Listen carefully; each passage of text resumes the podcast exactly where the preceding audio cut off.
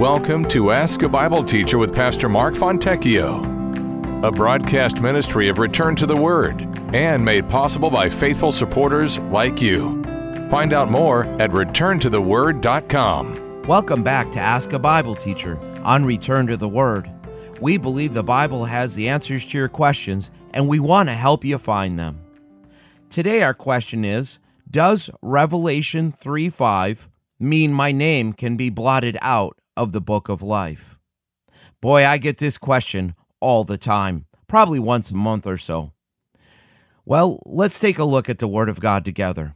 Revelation three five, it tells us that Jesus said this, "He who overcomes shall be clothed in white garments, and I will not blot out his name from the book of life, but I will confess his name before my Father and before his angels."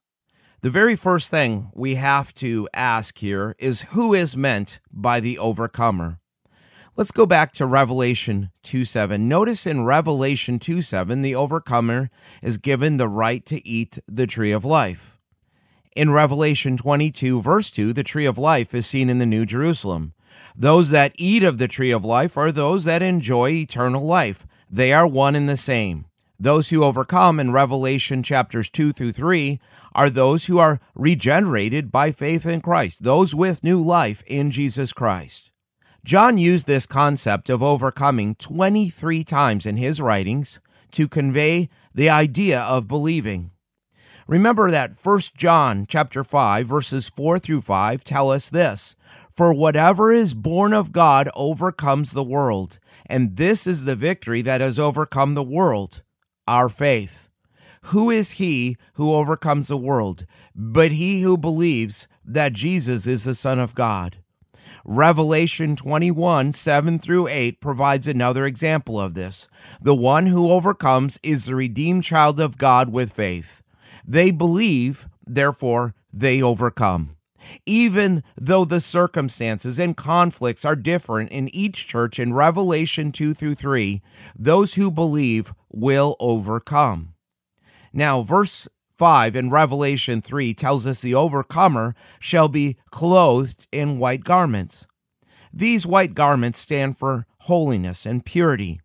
This is in the future tense, and Christ is implying that believers will be involved in the priestly functions of the Messianic kingdom.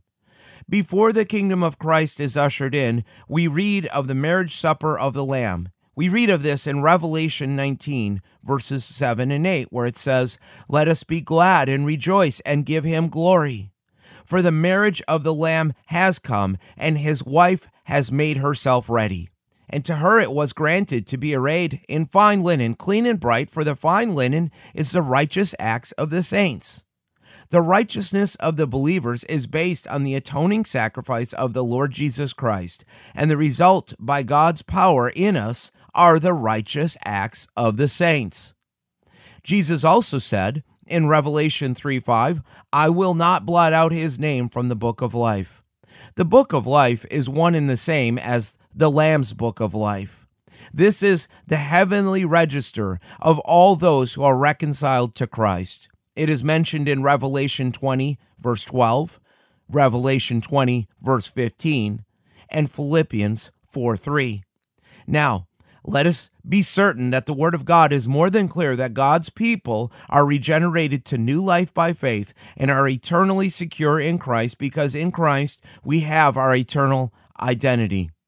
Christ was not threatening the removal of a name, but was instead encouraging the overcomer. See, this strong negative that Christ uses in this text is actually a figure of speech where a very strong negative is used to emphasize the opposite. Let me give you an example in Hebrews four fifteen. The first part of the verse says, "For we do not have a high priest who cannot sympathize with our weaknesses." Well, what is the point? Is it that Christ cannot sympathize with our weakness, or is it that he can?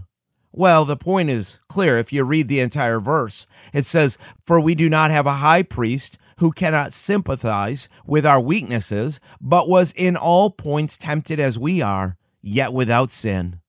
See, this is an example of a strong negative being used to point out a positive truth. almost every city in the first century had a civic registry where they would keep a roll or a register of the city. In that record was entered the name of every child born of that city.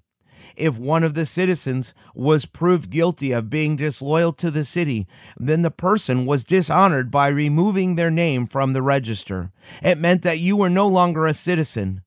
But here in Revelation, it's the promise that Christ gives to his own. Remember that the overcomer is simply the believer in Jesus Christ. Christ is telling his church, the day is coming when I will clothe you with the white garments, and you will never have to worry about having your name blotted out from the book of life.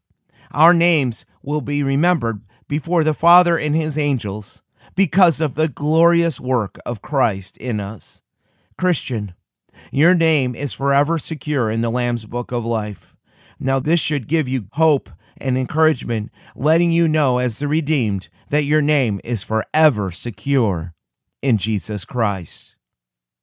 Thanks for listening.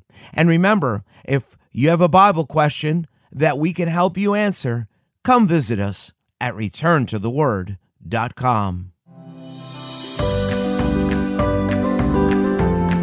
Return to the Word is a faith ministry. This means we freely distribute the teaching of the Word of God over the air and online. We do this without charge. If you feel led to support the ministry with a donation to help cover these costs, you may do so on our website, return to the word dot com, or by mailing a donation to Return to the Word, P O Box eight seven nine two five nine, Wasilla, Alaska nine nine six eight seven. Thanks for listening, and we pray that the Word of God will be a lamp unto your feet and a light unto your path.